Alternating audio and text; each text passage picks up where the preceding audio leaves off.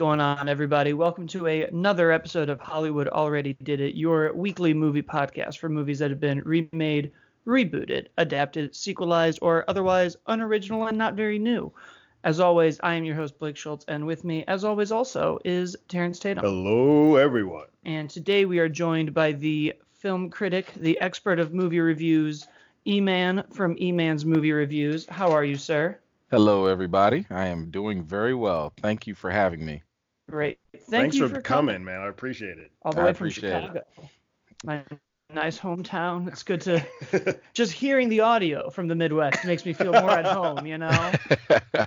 Suddenly I'm like, huh, we should get some deep dish pizza and yes. reminisce about when our sports teams were relevant. oh, most definitely. And uh, this week we are talking about the new, surprisingly great Invisible Man from Blumhouse that came out this week. Yes. Uh, E-Man, you're the guest here, so I kind Yeah. of want to let you go first. What were your initial, what are your thoughts of, of uh, Invisible Man 2020? I guess we'll put a time date on it. Well, I mean, yeah. Uh, look, I'll be very honest. Um, when Universal Pictures wanted to do the whole Dark Universe thing, I was very, very Oh, that was the thing. Very skeptical, Yeah. right? And of course, the Mummy did no favors in, uh, you know, uh, resting those uh, feelings and all. So, um, when Invisible Man came out, the only thing that was kind of giving me a little bit of uh, comfort and peace was the fact that Leigh Whannell was going to do it. And I've been a fan of Leigh for a long time, right? Um, jumping into the Saw series and then um, doing a little bit of the Insidious stuff and then doing Upgrade and moving to this. I was just like, okay, Leigh, like you're you're really coming into your own and finding your own stride. And I think this movie is yet another stamp because I think he definitely accomplished that with Upgrade, but I think with this movie, it's like, okay, this is him. This is you could find his fingerprints. He's he's identifying himself. I love the modern take, the twist of this uh, film, how it's not even really about the Invisible Man. You know, the Yeah. change. I, I absolutely really love that. Um, I like that he stayed true to his horror roots um, in terms of, um, and we'll probably get more into this, but like just the cinematography, just the uh, the editing, just the fact that this movie felt more like an experience in a sense um, than just watching events happen um, because it does kind of bring you into this space where you're like share into this paranoia with the character you know? Um, keep your eye on the background. Maybe something happens maybe it doesn't you know? And and that's what we want for movies. We want movies to make us feel and do and think things to again have an experience with them. And i think this movie accomplished that. Um, a couple nitpick minor gripes i had here or there but again overall really liked it um, and yeah like i'm i'm i was very very happy with what they gave us It- It's funny because you and I have talked offline about Upgrade and how much we really enjoyed that film. Um, what sucked is that nobody's really saw it, so I'm glad that now he has a film that people are actually getting their eyes on because this is doing pretty well at the box office. I agree with you. Um, I really enjoyed this movie, and I saw it in a Dolby Adobe Theater, which made the sound just pop. And Ooh, lucky. like you said, there, yeah, there are things that Leigh was doing as a director. He used a lot of negative space in the shots that he was shooting, so you could see you would just spend time with Elisabeth off to the left, but looking at the rest of the set, and you're like, is there someone there? Is there not? And that's what your whole brain is going through. The majority of this film is pretty small scale, but he's doing things that are just like. I am paying attention to every single thing that is happening on screen. My hairs are on on on edge, and this is weird thing. I saw this with my wife. She was like, I was not scared. And this is, we'll talk about this a little bit more. I don't necessarily know if you can be scared anymore when you get to our ages. Like, I don't think scaring just happens anymore, but I do think you can be on the edge of your seat for the entire film. Well, there's, and this is something we dissected a little bit with uh, Matt Konopka, who had been on before, and we'll probably talk about a lot because there are just so many horror movies coming out all the time, and so many of them are remakes and reboots and sequels. um, this kind of idea that you're right. Now I'm 30, and I know that it's not real, Right. and I also you're not tricked as easily. But I think what this movie did really well that is scary is it showed you a realistic depiction of a character in a bad situation. Yeah. So the horror isn't so much from the monster or the jump scares or the tension or the atmosphere or all of these elements that make a good horror movie. What really was scary about this was I think we probably all know somebody or don't know that we know somebody who's gone through a situation where they are scared of one singular person Yeah. who they think can Mhm. ruin, control, Ruin or abuse their, their lives. Right. Yeah. Mhm. And it's I don't know. I think we've all all probably gone through a breakup and been at a bar and thought we heard that person's voice or saw them and your stomach drops like Yeah. you're on a roller coaster. Now imagine that if they were also, you know, a Abusive. terrible person. right, right. You know, you take that and it's like it's a roller coaster drop without the rails. Yeah. Um, Now- I also loved the movie. and I, I, I think everybody kind of hit it on the head. The the cinematography you mentioned, E-Man, I was so impressed. I've never really seen this use of empty space Mhm. in a movie that I can really remember, where we would just purposefully pan over to nothing and have reaction where what would have been a reaction shot in another movie and just have empty space. And whether or not you know something's there, I caught myself watching every inch of the frame to see if anything moved. Yeah. I kept waiting for those same moments in the kitchen where the knife falls and he turns up the pan. And I was like, oh, I bet that's going to be everywhere. There's not going to be a place I can get away. He'll be in every frame. And sometimes it isn't, and sometimes it is. And that added this other almost like video game aspect of it that kept me engaged of like, okay, well, I'm not looking at nothing. Right. So what am I There's looking something at? Something here. If I Yeah. stare at this image long enough, it'll pop out at me. very uh paranormal activity ish and and that's probably the closest i could think of that kind of played with uh angles like that or empty space in a sense. Um but i do want to put a little pushback on what terrence said earlier about maybe these movies you know maybe it's us that's just growing older and it's harder to scare. I personally believe that the movies the scary horror movies of today are just getting cheaper um, and the quality is a lot less. Um, Yeah. The ingenuity is lacking. Um, I still believe James Wan is the you know Wes Craven of our generation. Um, he is one of the few horror directors that, in my opinion, like always gives you something fresh and new when he does horror. And Yeah. there are there are uh, there are certain things I think in a lot of horror movies that get overdone so much that they have conditioned us to no longer be afraid of them.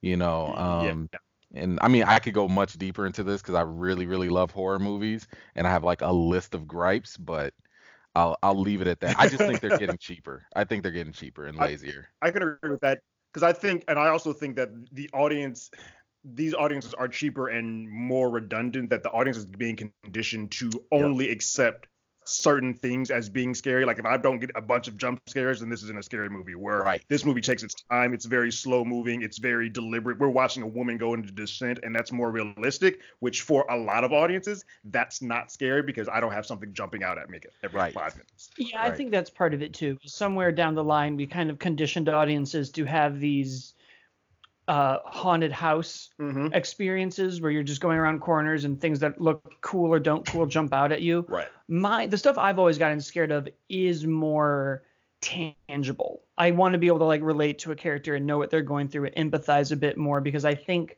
like most human emotions, if you can't understand it, you don't really feel it, and then it is just like yeah. a ride. Yeah. I mean, even the Marvel movies, right? If you don't really believe what Tony's going through, the end of that entire franchise is like, oh, all right. yeah. Right. Sure. Why didn't you just do these nine things? Like, there's millions of YouTube videos that are like, but if they had gone right instead of left, Yeah. none of it would have mattered. that that level of relatability is always key and i keep trying to stress this with any horror movie if you really want me to feel for the character don't make them dumb don't make them do things that most people would not do you know because once Yeah. you do that you lose me and i'm okay if that person dies i'm, I'm just gonna throw that i'm okay with it you deserve this you know so You've earned um yeah yeah i'm just saying like it, you know the the real way to really scare me is when as an audience member one you put me into the unknown and two you force me into a situation that I can't escape from. You know, if you can do stuff like that, my my, my own mind will scare me. The movie doesn't have to do anything after that. And you I know. think that's a big thing that a lot of horror movies don't do anymore. That's why I'm Right. a, a big. You and I talked off how we liked Hereditary. You didn't like Midsommar as much, but those movies do a good job of like I'm putting you in this. Yeah. I'm not showing you everything, so your brain is going to do more work to, and and make it this scary. It's kind of like when you read a book. You get Yeah. more scared by the stuff your brain creates than Right. than what they give you. Well, I think that's also why going back to it was easier as a kid. When I watched Halloween as a kid, I was like, no, Mike Myers could just walk in here and kill me. Yeah. and not like, oh, well, the door's locked, so he probably could get in, but not as easily as I used to think. right. That's I'm on the second Freddy. floor. There's Yeah. time. That's why Freddy was so scary. It was like he came in your dreams. What? Right. I can't. Yeah, pre- there was what? no way around. Because then you just stay up and die from not sleeping, or you go to sleep and you die. Like he won. There was. yeah. It's amazing we made seven of those movies. All of them should just like uh, fuck it. Yeah. but the relatability aspect of it, I thought they did such a good job with Olivia Elisabeth Moss's character and making us really go, she's not too sure if she's crazy. Then we know she isn't, and she knows she isn't. And now this character knows, and this character, and then all the way to like not fully spoil it, but even in the like, for lack of a better word, fourth act, it, it kind of circles back around a little bit to being like, well, She may not be stable. maybe this Yeah. guy's tell and you don't want to be like maybe the abuser is telling the truth which i think is one of the biggest and more prominent themes in the movie is like listen to the abusers Right. but they do a really good job of having that scene of him just being like well you know it it wasn't me and that you're getting a little nuts and it's like oh this just feels like like every celebrity we cancel does this It's fucked up. Man. this, is- this is what that Weinstein jury was like. We weren't. Nobody was sure. Yeah. It definitely it definitely plays into the fact like okay maybe he wasn't maybe she is the one who has gone into the descent and you kind of don't know who who to who to, who to believe and oh. all of her friends her sister didn't believe her and you're like okay well maybe they were wrong and you're like wait no this this guy clearly is the a hole here Yeah. I mean, like, okay, I didn't, I, I didn't doubt it. I, I would have liked for the movie to play on that a little bit more, you know, because Yeah. I thought that was actually pretty. You know, the trailers were also kind of advertising it that way. Um, I like that idea of is he actually real or is he a figment of her imagination? I thought that would have been brilliant to kind of play around Yes. with. But okay, you know, you still want to kind of keep this simplified, I guess, for the average moviegoer. Um, but even you know, in the fourth act, um, whatever the movie was trying to sell us, I wasn't buying it. You know, not at that part, and I was actually kind of a little bit frustrated that some of the characters did buy into not believing certain people. I'm trying not to spoil it. yeah Aldis Hodge the, the the the cop Yeah, the cop clearly was not a good cop 'Cause there's no way that I would be like well, this, I don't believe you anymore I'm like more like than the cop. when- that. that that killed me. yeah, That part killed me. that kind of kept being my line that they played well. Where every time I was a little annoyed that people weren't believing her, somebody would figure it out. Right. But where it really started Right. driving me crazy was, and now just spoilers, I guess. Yeah. Uh, it's in the trailer anyways. But when she's escaping the psych ward that they have her, and it's like an incredible action sequence of this guy just mowing these people down when they can't see him. he went into upgrade mode on that and I loved but it I was but a there part of me was like taking shots. yeah You're watching this. You're watching your buddy get his gun turned on himself. Right. Just shoot near him. right Shoot near. Someone need. Someone needs Someone to needs to fire, fire a a gun. gun, Like yeah. Yeah. someone's got to just fire. anywhere. God. Just just anywhere. And Yeah, that- right. that I was a- like, best case scenario, you hit him. Worst case, he runs. Right. Yeah, that's what made some of the stuff that Eli- I think you do that and make them dumb to make some of the smart things that Elisabeth does work because her going using the fire extinguisher was pretty genius and I was like, okay that's a smart way to kind of like I'm going to make you visible and then I'm going to unload this entire clip into you. oh, all of her moments like that. I loved her just spilling the coffee grounds, then having a conversation with or without him of just like, why me? Yeah, You're Nah, the billionaire. there's You can some- buy she any- had a messed up Yeah. moment. She had one moment that kind of perturbed me a little bit, and that was after the coffee grounds, after the paint. So I'm like, okay, she's got her wits about her. She's, I like this. and she goes into the kitchen. They're struggling. They're fighting, and she's, uh, and he washes off this paint. I don't know what kind of paint washes off that quickly. I don't know. I was like, what kind of paint does she In or, a sink. or does that suit? That I'm suit like- was like, I'm paint resistant. You just get some water Right. on it, and I'm good. Right. He thought But- of everything. After you wash, after he washed off the paint, and she took the plates and was like fighting against him and breaking the plates over his head or whatever, she Yeah. runs away, and I'm like, what are you doing? Why would you run away? you actually know where he's at. Now here's the here's the analogy I put in my review, which was this is like when you have a, a if you have a fear of bugs and there's like a really big bug and you throw a shoe at it and you knock it out. It's not dead, but you knock it out and you run away. Now the bigger problem, that bug might disappear and you ne- and the threat is still there. You know, and now you got to You know, burn your house happens. down because that's all you got. now you have to burn it all That's down. the only option that's That left. happened to me once with the roach. It was on my bed, and I went to go get stuff to take care of it. It came back in, and it was like, "Fuck, the roach is gone." Should have just handled this. See, Yeah. and now we Yeah. went off to have babies. So there you go. I'm just like, Now why I have you to finish move. the job? I was like, I don't want to, didn't want to get my hands me- messy. You know, there's a lot of histories of gangsters in Chicago. They didn't get their hands messy. I learned from Worth them. it's funny. The only the IRS will catch me. it's funny you brought up the trailers, and that's the one thing that I will say that kind of did a disservice to this film. Those trailers gave away a I lot, Way a lot. Yeah. I think if they hadn't had that blue spot with the paint, I would have been Yep. fine. Yeah, Everything The else, I was like, all right, well, The paint was definitely it's a big piece of the yeah. The paint's a big piece of this, and I was like, oh, but the reason. Okay, so this here's the thing: the trailers give away a lot. I still think that between Leigh's directing and Elisabeth's phenomenal acting, it's still something you still should see from top to uh-huh. bottom. But there is a lot of stuff that, like, as a moviegoer, you watch a trailer, like, I know everything that's about. I know this from top to bottom. I'm okay with that because they still put a good product, but I can see how some people would be like, I this this is very predictable. It, it, you know, it was hyped- one of those. Yeah. Right. I was okay being kind of a couple steps ahead of the movie because the execution was so good. Uh, but you're right, because even um, I didn't figure it out, but my roommate and he's been on the show before. Zane did turn to me and was like, "That's not going to be him in that suit." and I was like, "You're right, it's not going to be him in that suit." because it was way too easy. As soon as it happened, I was like, "Oh, that's not him. Oh, yeah, not no. going to be him." Because that's how I felt too. I was like, "Oh man, is this going to be some one of those endings where it's just like, and then we shot him?" Yeah, And they were like, "No, no, It's it not. isn't." You forgot about all the other guns we loaded in this movie. You must not have seen. I wrote on Saw. I'm going to screw your brain all the way. up." Right. Also, small segue, and it's driving me crazy. Did anybody else see the jigsaw reference? No. Son Which of one? a bitch.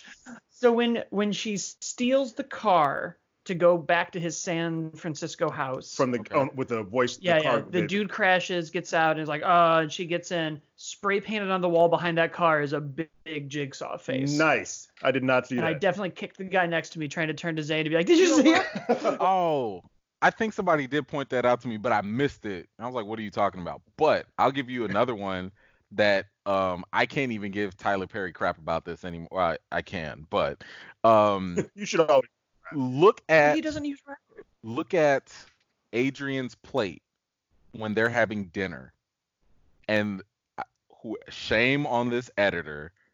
His plate, the meat rotates.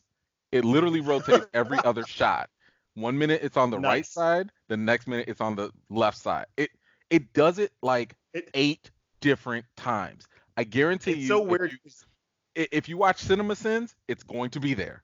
You Oh, will it's see that. on there. It's so weird to me because stuff like that normally doesn't stick out to me, but now because Tyler Perry was so egregious with his, now I'm like I'm actively watching. Like that man's not even he's not even chewing. He's chewing air. Yeah, he right. doesn't care anymore. right, right. he has stopped. I don't know why.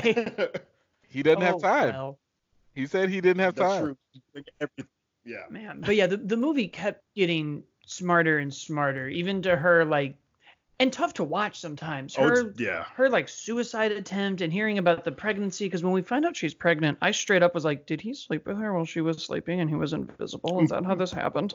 So That's I- fucked up. Even not, we- even not. He still drugged her and Right. like he drugged her to get this baby. Yeah. Well, yeah, because basically he replaced her uh what you call control her birth pills. control. Right. So Yeah. Probably There's nothing good about or it. something. Correct. I also really respected that they made him almost like a monster in a very literal sense, and that we don't see his face really until the end. He's like, we the, the creature in the background. Like, yeah. and it, I thought that was very smart because for a while I was like, oh, but I, I want to see his face and like know him and like get, and then I was like, no, no, no, it's way better that he's just this insane force I mean, of you, you nature. think about it, you don't really in the opening sequence, you don't see you No. see his hand punch through the window, but you don't Right. ever get a clear look of his face. And I love the intro of this movie because without actually seeing her ever hit or going through any abuse, you see that this woman has been going through it and she needs to get hell out of there. the dog, Terrence, the dog, right. that poor dog. No, that That, that was intro. you're just like, this guy's fucked up. yeah. I I, You do I not absolutely love that. Fence if you have a No, I, Ooh, I love that intro. That was uh that was a great way to like cut the fluff, get right to the point. Yeah. We got all of that. We understand the situation. Clearly, if you got to go through these depths just to leave, Right. you couldn't wait for him to go out to, to the store and leave, Right. but you got to do that. Okay. it's And you, you had to think this through. You were like, look, I got to move this camera right here. right. Because if I move it this way, he's going to, like, Jesus. Yeah. Oof. Also, Yeah. though, you know, if you're gonna go crazy and like kill all these people and and, and torture somebody, change your passcodes. Because that was my like, oh, she still knows how to get in. yeah. Uh, but that first thing I would have done. But you know, he's underestimating her because nobody wants to listen to the victims, and then they get their throats slashed. it was I loved it. funny because you know thinking about the movie like i just kind of realized like uh, not changing the passcodes and stuff a lot of that comes from his narcissism right like he has a say that's him issue. being. Yep. you yep. know and it's it's That's that being- power where it's just- like I'm he has blind spots because of that you know and, and i get Right. it and they really didn't have to flesh him out either you know because again he's not even the protagonist well he's not the main he's character very he's very much like what a lot of movies used to do. Is like this boy this guy is from a to z. He has a one track mind. I'm going to torture this woman. So we don't Yep. need to know about him. We know what his it is. Is just Yep. to be there as the the force. Well, and that's it. and unless you guys have more to say on the movie, I think that's a good segue into The the, source material and the history of this character. Yeah. Because he kind of always is a little bit of a force. He always does become this narcissistic, crazy person. A lot of the, what used to make the Invisible Man a scary character was a corruption of power, and what started as science became a lust for control. And it, you know, it started, which I didn't even know this. It was a novel in 1897. hg wells H.G. Wells. Yeah. Uh, and in that book, he's already crazy and is motivated strictly by a lust for power. powers It's a, yes mm-hmm. a scientist who wants control. He wants the world. He wants all of these things. And you know, the book was very acclaimed. It was very popular, so much so that it, almost a hundred years later, it finally kind of made it into, you know, Universal Pictures. It's one of their classic monsters, one of their classic public domain monsters that anyone can use. that you can just use call them up and like i want to use this character cool he's yours Make some copyrights. That's why you nobody else can use Iron Man. right Uh, the first one was in 1933, and you know the biggest change to that novel was they made a sympathetic character. yeah They Yeah. have him in the end, and you want to believe in him, and he's connected to his fiance and all these people, and he just wants to be a worthy husband and do good. And I think that's much more in the tragedy of the Invisible Man, and it is this person slowly self-corrupting and not caring about being that almost an inverted sense of ego where if I'm worthy enough to be a good husband now, I'm worthy enough for everything. everything That Mhm. pursuit of worthiness never stops. And I think a lot of what made that movie scary and work was that's how a lot of people were in the 1930s. Especially that back was, then, yeah. That was like the Great Depression. We were on the cusp of wars. People were revolutionizing and doing industrial work and getting to this like, well, once I have this, I need that, which we still do. I mean, correct all the time. And it's funny because that's a franchise like after that one, you know how always sequels do when they come out, they just stop caring about anything that had the, the id for the first one. It's like, cool, let's have them meet this random person down the street. well, that's it's always funny to me when people. I'm going to use the Marvel movies as my example because why not? Mhm. And well, there's so many Iron Man movies, and they all do all these crossovers, and people forget that like the Invisible Man and these other things spawned hundreds of sequels and crossovers. And one thing Yep. Iron Man hasn't done yet, which is meet Abbott and Costello. Abbott and Costello met both Frankenstein and Invisible Man. I have no idea I how that happened. I believe he also met Dracula. He did. Oh They my were They were just getting around. They were getting everywhere. It became two different television series, one in 1975, which was the first time they had actually tried to make him a good character and Correct. use his invisible And they powers were for good. doing sort of a six billion dollar man style of show with that. What's fascinating about that is the two years are literally back to back, 75 and 76, and that's only because 75 got canceled, and then they were like, well, we need to make this cheaper. Let's try again with the same production team and call it Gemini Man. It was like, guys, we still know this is trash. no, no, no. It's, no. No one will know. Ironically, Gemini Man would later be rebooted as trash in 2019. Sorry, Will. so, speaking of other things that were rebooted into trash, then the Invisible Man went radio silent Yeah, Mhm. until 2000 when Kevin Bacon starred in Hollow Man. The Hollow Man. Yeah.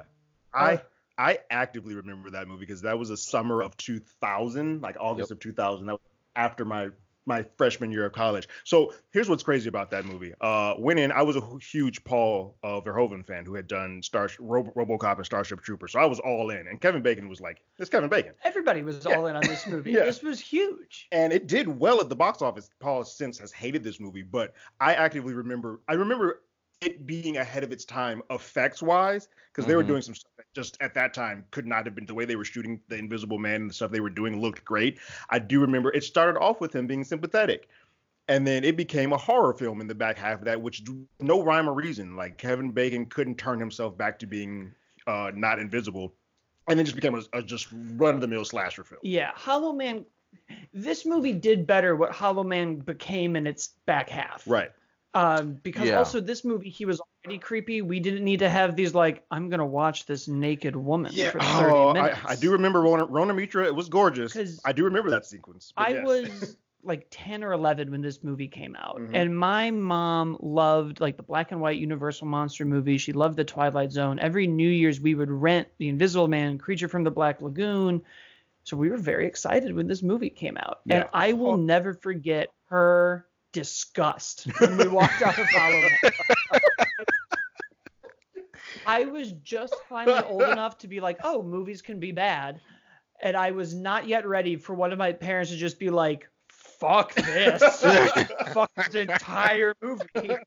Or we got to watch this naked girl with her tit out for the half the movie And she so was just like feel it. combing her hair for the entire sequence. I was like, "You, this movie was just shot just to show her boobs. What is happening right oh, now?" that whole movie just became this weird, like, everybody who probably produced it is no longer working in Hollywood. Oh, yeah. that was a movie that's like, well, you can't do any of that now. Yeah, Uh, but it, I think that really shows you how far we've come in trying to do things like that. Where that movie, at, like the 2000s and late 90s in general, I kind of feel like had this weird, like, no, no, no, and then we got to see somebody wet running around. yeah. So Well, we can't just they be were- scary.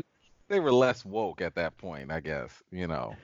Uh, yes. and and I'm I'm assuming uh, on a production creative side there weren't that many uh, let's just say maybe even female voices you know in power to kind of be Oh. like guys mm, it's Probably none. There was nobody. Yeah. Hey guys, this what? She can just comb her hair with her robe fully on. no, We it's an don't homage to her Halloween. naked you know But then how will he touch her? no Yeah, no. Oh, yeah Deeply problematic movie. Yeah. Had some interesting scares. It Does did. it save it? No. no Not worth going back to. But I wonder, I then- wonder, would we have this Invisible Man without Hollow Man? Because I feel like this movie tried really hard not to be Hollow Man. Yes. Yeah, I think it learned from those missteps. Yeah, Okay. this movie did a lot better job of try of taking its time. I will say that the scale of this and it was a lot more deliberate. Where that movie was like, I'm going to put this in your face and I'm going to be a slasher film.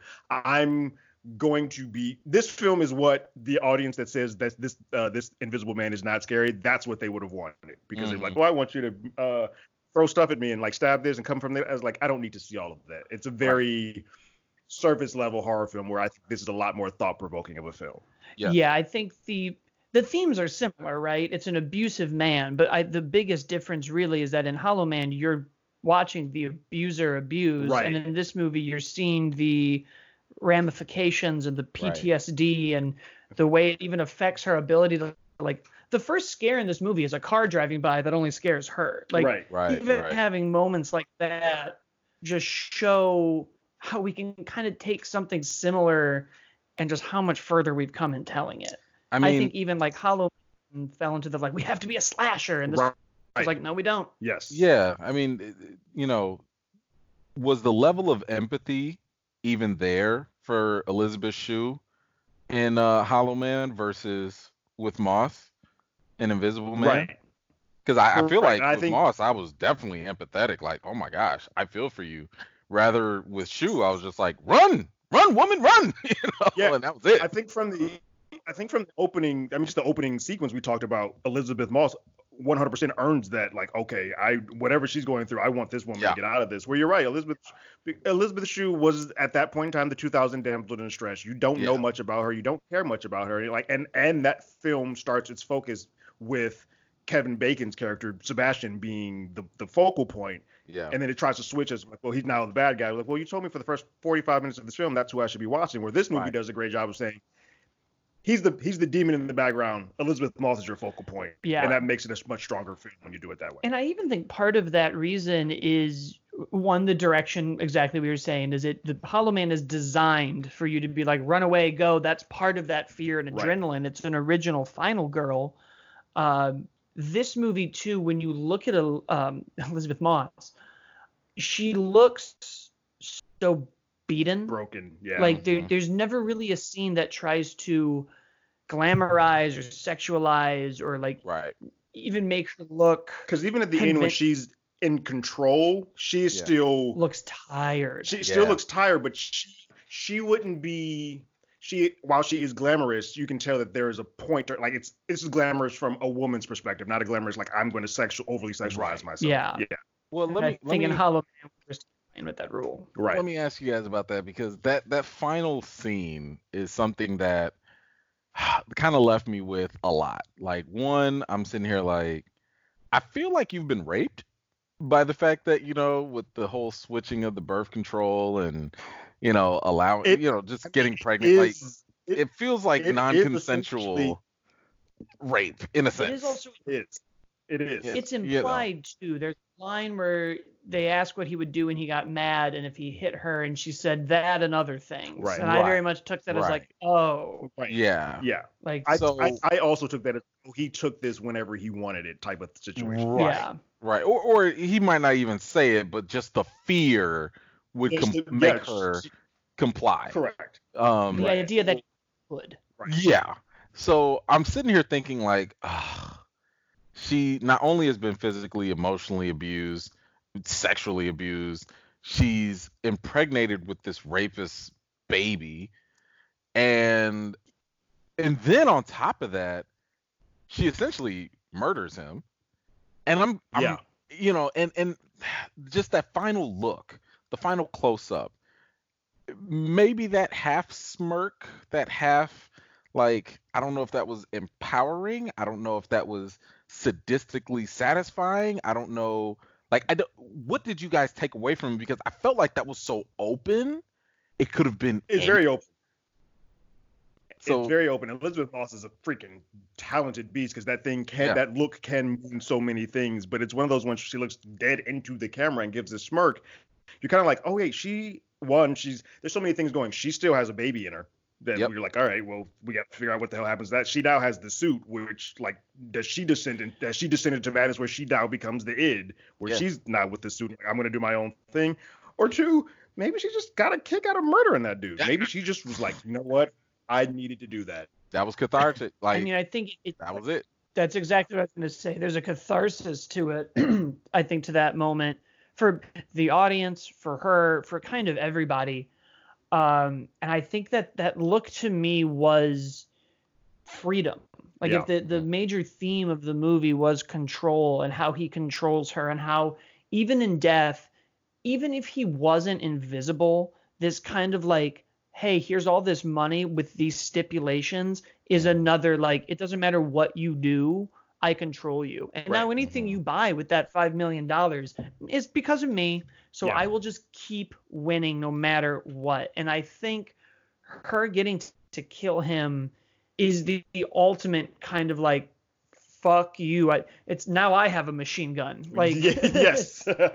ho ho ho. and I, I do think, you know, once you've gone through all of that and that stress and that PTSD and that abuse, you probably are a little crazy. Like you're mm, you're a Yeah. little fucked up. And I, I there's that weird look in her eye of like, and I wouldn't want them to do this, but it's like now she can put on the suit and go be a vigilante, which I was Right. just Won't thinking happen. that like she could be the the girl with the dragon tattoo or something and kill other abusers and something. Yeah.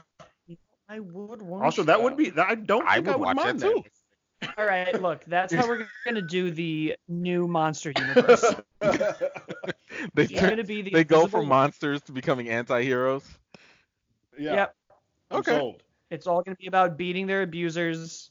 It'll be, you know, sickness with Dracula. Yeah. I don't know what it'll be with Frankenstein. We'll figure that out. It's weird though because this this is a franchise that does. Universal is also doing an Invisible Woman movie What? with Elizabeth Banks Right. directing and producing. My So, God. And this is so good. I was like, I don't want that to exist Well, now. the original Invisible. Woman is more comedic, so I don't know. I think if- that hopefully that's the vein that she goes in because I don't want this to interact where you're like, this is serious and this is serious. I don't want those worlds to combine. no, this is I so good. I think we tried the Mummy. I Oh, think they okay. heard the backlash to the Dark Universe. I think we're going to get a bunch of standalone movies because we kind of have to prove that these characters work in a modern time, and we we Yeah. kind of didn't do that with the Mummy, and The we did yeah. it with the Invisible Man, which is the, the one thing that we didn't really touch on too much was it's not a potion anymore. Now he has this tech suit. which feels a lot more realistic to Right. today's time. Like it's still a suit that doesn't probably doesn't exist, but it could the way that It- this world It goes. felt like we we're Right. what's the word for it? That's not like distant future, but like five years from now we Yeah. could be there. it's a prototype for something that could Sure. exist in the future. Like if that's what it feels like, and I was like, oh, this doesn't seem like we're that far from Makes it scarier. Who does? It's like It it's does. actually a little bit more creeped out because this could happen, or you know that weird thing where like this could happen. Yeah. Um, but it is much more scary than a than a potion. And I also think that on outside of like when you're doing the monster universe stuff, when you do this one this way, it makes the other ones that are much more fantastical. You kind of I was like, all right. I don't know how you can make a Frankenstein or a Drac- Dracula. I You can do like it. a blood disease. You can do a blood. You can do a The blood disease. coronavirus. I mean, I I was I was just thinking about that. Like what they did with the Mummy was very DC comic ish. You know, like hey, this is gonna be our franchise to launch all these other fantasy type thing, and it just didn't work. I think they tried Yeah, to they do too much too fast. But They what they did with the Invisible Man, I think is similar to what DC did with Joker. And they were like, hey, we're gonna make this more practical. It's gonna kind of Yeah. sucker you in by making you think it's a comic book movie, but it's really a character study. You know, and in this that's- one, yes. you know, I think they kind of went with that approach. So if they were to let's say do another, you know, standalone type movie, um Frankenstein could be something as simple as a cosmetic surgeon gone wrong and just putting Yeah. a bunch of parts together or something, you know, and I don't know, you Or go from somebody there. Trying to somebody trying to fix stuff about their face or their looks or their things, and it just go wrong. Well, so many of those, I like that idea a lot, and so many of the, so many of these characters have uh, persisted kind of for the similar reason of, it always wasn't just like scary. Where a character like Jason or Freddy or Mike Myers, I think, have persisted in pop culture because they're these unstoppable killing machine, incredible forces of nature. There's always been a sense of sympathy and tragedy in the universal monsters. Like Mhm. Frankenstein's a great example of that. Of like it really wasn't. He wasn't a monster. We had the perception that right. he was a he monster. He himself was a person searching for love. The the townspeople made him a, a monster based on their view of him. and, Yes. it, Right. and it's often you know a, a misunderstanding of who this person is. Right. It is often you know Dracula was syphilis when it first came out, and Right. this kind of like we have to isolate these people or they're going to make everybody sick and what that does to a person and it obviously you know you have the original book of what it did to Dracula and then you have things like the Castlevania animated series on Yes, Netflix that are like it made me mad at all the humans I'm going to fuck you up now Yeah. uh, and I think there's ways to modernize that. I mean, we do live in that kind of culture now where when we don't understand something, we push it away. And when we Mhm. are afraid of something affecting us, we close We- our borders and yeah. push it out. Yep. There's really no reason why you can't think of very smart, low budget, practical reasons to do all of these monsters now. Yeah, I, th- I, and then the mummy. I yes, I think E-Man brought, brought up a good point because they definitely got ahead of themselves. They even were taking photos as a group, saying like, "This is what we're going to do," and you're like, "Guys, you oh, haven't even have a script for none of this, and this one movie hasn't even come out. You don't know what Right. your response is going to be." There's an alternate Right. universe somewhere where that was our Iron Man. Yeah. They they they Yeah. were like, hey, look at our Justice League right now. Right. Like- they took photos. Javier sitting there looking cool in the chair. I'm like, what is it? okay, but what to be is this? fair, the Jekyll Oh. Hyde stuff in the mummy was fun? is Russell the Crowe was diamond in solid. the It rough was. in Stuff that I. See, and would have liked to continue on. That's easy to do. You know, just the personality Jekyll- disorder. Yeah. I mean, um, Glass, I would say, kind of already Yeah. touched on yeah. that. You know, with the Beast and all Yeah. that. So you could do a Jekyll and Hyde, but pretty, pretty how you make that especially unique, I don't stuff. Know. I don't either, but I, I I do trust the if Blumhouse is taking all of these from them and doing their stuff from here, I trust them more than I do anybody because they're not going to they're these budgets are not going to get any uh, higher than seven million dollars to ten million dollars, and that's Right. the smartest way to Yeah. say that Yeah. because that mummy costs 120 million dollars for no reason. Ooh, I would really like resurgence of all these characters. I really would. We could finally open up the Universal Monster ride that closed at Universal Studios Yes, and is I now The Walking Dead. I don't want to force it. I'm still skeptical. I mean, granted, Blake, like I didn't grow up like you did, you know, watching those old school movies and stuff. So a lot of those things I was watching in retrospect, and I mean, I get it. Like I know, you know, things change over decades and so on, but like Creature of the Blue Lagoon, like I was just like, I, I don't really care about this. I'll just stay away That's from the the swamp. one I want You know, the I- I most. that you Go by that's the the swamp. I don't that's the care. one he wants Like- the most. That's the one I want. what, what, what he's scaring me I think with, part of the know? reason I like these characters, and it's so stupid to say it, but it is kind of the same reason that I like the Marvel characters or even like Transformers and Turtles, and it's why I collect toys. They're so toyetic and cool that when you do like even the Invisible Man's production design, look, it's almost like this weird scaly reptilian thing when it's invisible and when Right. it has the suit and the camera's moving and I'm like I love this Yeah. weird stuff. And like back in the day, it was just bandages mm-hmm. everywhere and like a missing eye. And I was like, these are the things you don't really. I think in horror now we don't get monsters the same way we did before, and we get like kaiju Godzilla monsters, but we don't really get like a new alien, a new predator, a new Invisible Man. So I'm like, I want, I just want some creatures that Because I mean, half of it back. is just not only is the story, but some of it is just the look. How cool does this thing freaking Right. look? And that Right. that is a big part of why these Universal monsters have also stuck around because Frankenstein looks freaking amazing. That's why I like Creature from the Black Lagoon. right. He looks cool. He doesn't that's do why much. that's why I like Predator. Predator was cool for the 80s.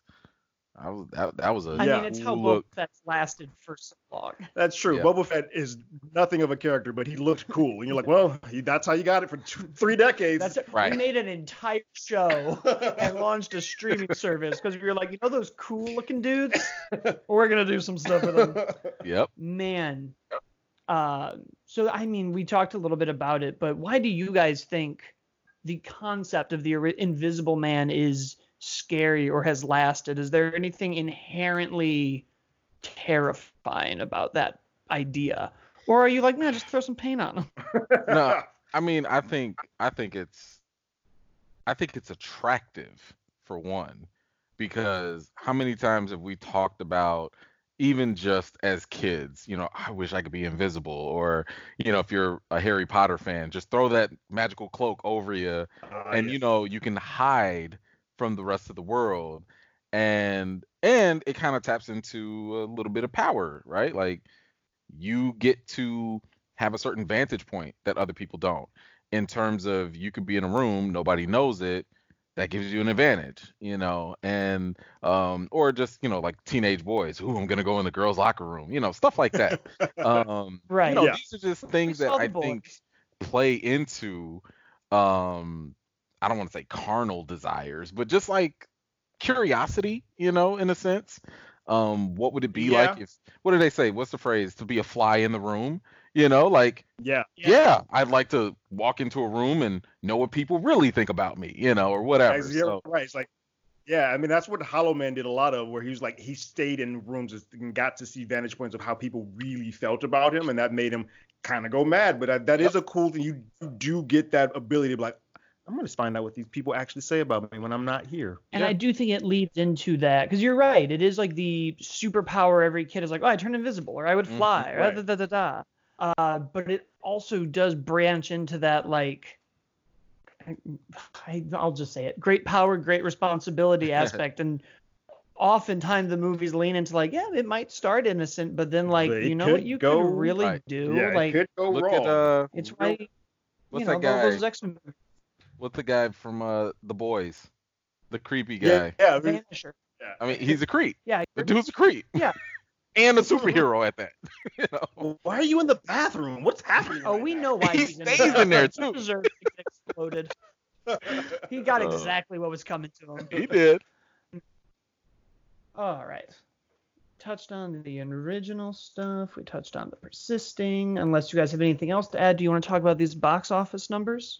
Yeah. Oh, oh, What's here's what's crazy. We had this conversation because we just talked about Fantasy Island a couple weeks ago, which also was Blumhouse, and it bombed. And then they had one before that, Black Christmas also didn't make money. This right here, Weekend, is the reason why Blumhouse doesn't care if those other two make any money because Right. they all cost six or seven million dollars. But if this one hits 49 million worldwide with 29 in domestic, they are like, well, we're we're Yeah. we're already winning 2020. Off a up seven for it. million dollar budget, Yeah. it amazes me that nobody else has figured out this formula for any other genre. It amazes me that there's no like comedy company just cranking out five million Right. funny movies Yeah. and making money. But whatever. Yeah. So clearly then 29 million off a 7 million budget domestic, 40 million worldwide, 49 million worldwide. 49 million worldwide. It looks like there's a desire for this kind of story. Is this just an existing property, good marketing, a modern adaptation, a little bit of all of it? I I think, think it's a little bit of all of it. yeah. Yeah, go ahead, E. I, I was gonna say I think it's a little bit of all of it and timing. You know, this isn't competing against Fast and the Furious. You know, it's it's not competing against like a Marvel movie or Frozen Part Three or anything. Like this is really good timing for people to be like, you know what? There's nothing really out there. I mean, Sonic is a good movie. Um, but if you're not if that's not your flavor and you want something a little bit grown, like this is it. And that's fine. You know, let it dominate for a week or two. Um, because I think once what a quiet place Quiet is coming Place out, mm, comes. it's coming Yeah. out like that's Yeah. going that's that's shutting it down. That's shutting it down. So yeah, you yeah. know, A lot of horror. in the meantime, this is fine. It's good. It's good Like, timing. I'm Good movie. They do enough to keep people entertained. So yeah, when you have all those things, you know, in the right places, it'll be fine. Because I could easily see this movie um being overshadowed, you know, by some other bigger blockbuster if it was if it came out at a different time. Yeah. I, one thing I love the box office, and I think the one thing that I will say that I'm happy about, and this is a franchise thing as a whole, a genre thing as a whole. Horror movies do a great job of putting women at the forefront, and I love that this made 49 million worldwide. That means overseas, where a lot of times female-led movies don't make money. And Elisabeth Moss isn't a massive star. Like she's a TV star. People know who she is from Mad Men, but she's not a star. So this was just off of a vehicle of the Invisible Man and a female-led property, and people are like, I'm in, and that that's huge. That means that trailer, whoever cut that trailer, whether whether it was Leigh or his editing team, knocked it out of the park. And while I, I say they gave away too much, it clearly gave away enough that people were like, I'm in. Well, you know, it Right. gave away what I thought was going to be too much because the trailer I really thought was going to become this sci-fi shoot 'em up in the third act when the SWAT team goes in, and that was the best Like- bait and switch right. of like, no, they're just going to go find him. Yeah. Uh, so while I do think it gave away a lot, I think it played it at an angle where I was like, ah, man, this is just going to become a big action movie, and it really is tense It's so the whole time. Yeah. And the character stuff, the relationships with her friend and her, sister, sister. aren't in the trailer at all. And I think Yeah. that's what's going to let the movie have like week two legs. correct. Yeah. Yeah, the I mean, stuff ah, she has interaction with Stor- uh, Storm Reid's character, like that, all of that is great. Uh, you don't get any of that meat stuff in the trailers, and, and that is a good character piece to kind of get once you actually see the film because it builds even more to who she is as a person because it shows the heart. That's the one thing that we show how much she was broken, but her interaction with Storm Reid and her, and her father kind of show okay, she also is still there is still a light in there. Um, Right. it's just been kind of like broken down for so long. So I then just- I, this I- would I- be my last. Oh, good. What were you gonna say? E, you go. No, I was just gonna say for the trailer, like uh, bringing up the relations and stuff. One thing that I kind of noticed was that um, the dialogue, because Leigh is a smart writer, right? Like he would He intentionally have her say things that would sound crazy in a vacuum. You know, he's in the Out of room context. sitting in a chair Yeah. right there, you know, and you got people looking all weird and stuff. And I'm just like, that in itself can sell the movie. Because I can go into this and being like, is she crazy? Now, the movie, of course, doesn't waste any time. You find out pretty quickly that she probably is telling the truth. But in terms of Right. like selling it, you could have To get you easily get- sold that. Get your butt in the seat. Yeah. Yeah, just just let me know. Like, okay, weird stuff happening. She sounds crazy. Wait, she's in a mental asylum now. Like, oh, okay, a lot of stuff. Yeah. And you're calling it Invisible Man? I think I need to go see this. You know, I- I think that could have worked, but Yeah. And it looked scary. Like, it's Yeah. like it that helps a lot. does. Um, so then I guess my last question would be we now know that it's a two part kind of. We now know that our director has a first look deal at Blumhouse, which mm, is Kudos to him. Great- he's, Good yeah, for he him. great deserves that. news. he deserves Yeah. it. Uh, so what do we hope to see next from him? Conversely, do we want a sequel to this or more other creatures, monsters popping up, or are we done? Well, there Uh, was- go ahead. Talks about upgrade too. That's what I Um, want first. Like if he does a yeah. sequel to anything, I want upgrade two before I want anything uh, Invisible Man because I think Invisible Man personally, I like. I'm okay with one-offs. I, we've had this conversation. Yeah. Sometimes one's enough, and I'm like, cool. You gave me a really solid film. I don't need to go back to this. But who is 2020's Abbott and Costello? Could he maybe meet John Mulaney and Nick Kroll? yes. Um, but I, I do I don't want I don't want them to make these into a, a universe. I, I I will I like these to stay standalones. I like them to do a Frankenstein, I like them to do a Dracula, but I don't. This is something that I want each person to be able to do their own thing, whether it be Leigh or anybody other director, without feeling the need to like I need to bring up something that happened in Invisible Man Hold for the purposes of Do, do you mean when you say universe? Do you, are you just talking about having them be connected? I yeah, I don't want them to be connected at all. Like I'd rather Okay. them all kind of be standalone things. Um, because because here's the problem. We've had we had this conversation when they were talking about the Dark Universe. What is your end goal then if you put all these monsters together? Van Helsing. Right. Yeah, yeah, I don't need to see that. Yeah. Yeah. Um, I think for me, like I'm one thing I've always appreciated from Blumhouse, like even if the movies don't do well, you know, what, what was that? Uh, Happy Death Day, you know, or Oh, uh, the Black Christmas or yeah. whatever. I love the originality that they that they start off with. They always come in with a concept that you haven't heard before or that they've that that sells very well. It's just the execution comes out. You know, it's like a a, a game, uh, uh, an A plus game plan with B movie execution.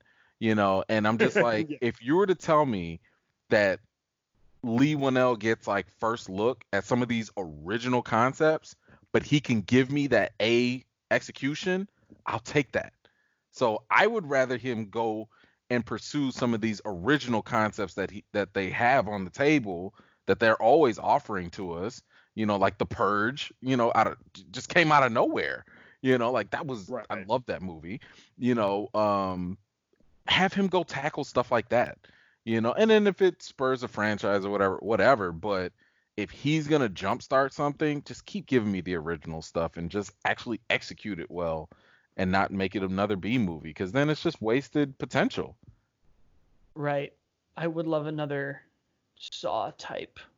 something The way I felt when the first Saw a movie. because that, original, that's a feeling. yeah, it's yeah. a feeling you don't get too much anymore. No. I mean, that's how I Right. feel after up, upgrade. His his upgrade did that for me. I was like, oh, this is this is new. Like I've never seen Right. anything like this. Um, and I, I and that's why kind of like saying we we talked about with Rian Johnson, like with Knives Out. I was like, yeah, I don't necessarily want him to do Knives Out too, because that was original, and I want him to keep Yeah. doing original stuff because he's really good at that. Yeah. And so, and I feel like Leigh is in that same boat. Like he's really good at coming up with something new. I don't want him to get stuck in this thing where like now I'm only making the sequel stuff that this It is house the, wants me to make. the weird challenge as a consumer where I'm like, I 100% agree. Let's keep making new stuff. I also kind of sort of want. Knives Out Well, too. I and then, yeah. yeah. I'm Now- now- I, I, get it.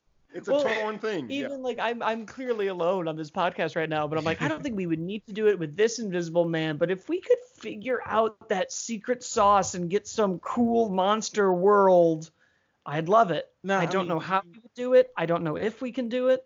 Does it have to come from Leigh? Like, No. like if, No. if there was an Invisible Man 2 or whatever, like, are we saying it needs to come from him or just in general?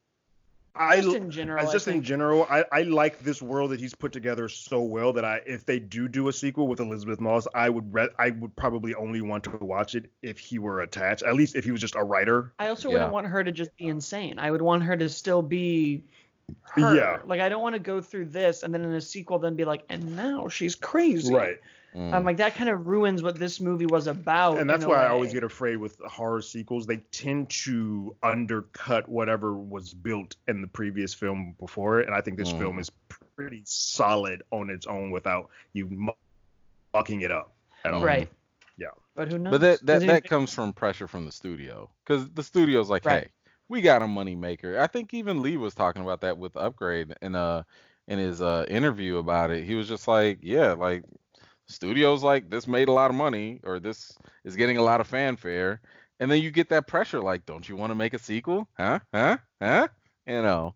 Yeah, So- like he, I think, yeah, I did see that article because he said that like they already asked him. He's like, I don't even think about sequels when I'm making a film. I, I Right. give you the film that I'm giving you in its entirety, and then we'll talk about that after the fact. which I Yeah. think is the right way to do it. You don't Yeah. want to make assumptions that you're going to get nine of these. yes, Mhm. DC, Avengers one. DC films. I mean, you know, like they made that, that assumption with Iron Man. It worked out. But that was a very unique case. Yeah, That we'll be t- chasing forever. yeah. Oh man. Does anybody else have anything else to add, or Oh, I think I'm we're in. hitting our hour mark? Yeah. Great. E, let everybody know where they can find you and all of the great work you do out there on the internet. Yeah. Um. Look, find me. Uh. You. I'm very Googleable. Um. You know, E-Man's movie reviews. You can find me on YouTube, Facebook, Instagram, whatever your flavor. Uh, except for TikTok. My uh, daughter just ridiculed me for even considering that. Um. Find me. She's looking out Uh, she just laughed in my face. It was pretty disheartening. But uh um at eman's reviews on Twitter. Um but yeah, definitely come and check me out on Facebook. That's where we probably have the most fun uh movie news and trailers and reviews and lots and lots of memes, the funny funny memes. So uh eman just like he-man without the h. Great. Wonderful. It's also the name of the reboot of He-Man. yeah. uh, and you can leave our show a review on iTunes, give us five stars, and write a rating and all that jazz. And then you can find us on Facebook at facebook.com slash group slash Hollywood already did it, on Twitter at Hollywood ADI, Instagram at Hollywood already did it. I'm at as always Blake, and Terrence is at Terrence Tatum. And that's it, folks. That'd be it. Later. Thank you for coming, sir. This was great. Yes. Thank you guys. We'll have Appreciate to it. Do it more often. And then we'll really get the Skype stuff down. I'll stop recording though. awesome. Great. Huh. So I I- think um I might have lost the first three seconds of the beginning. Do you want me to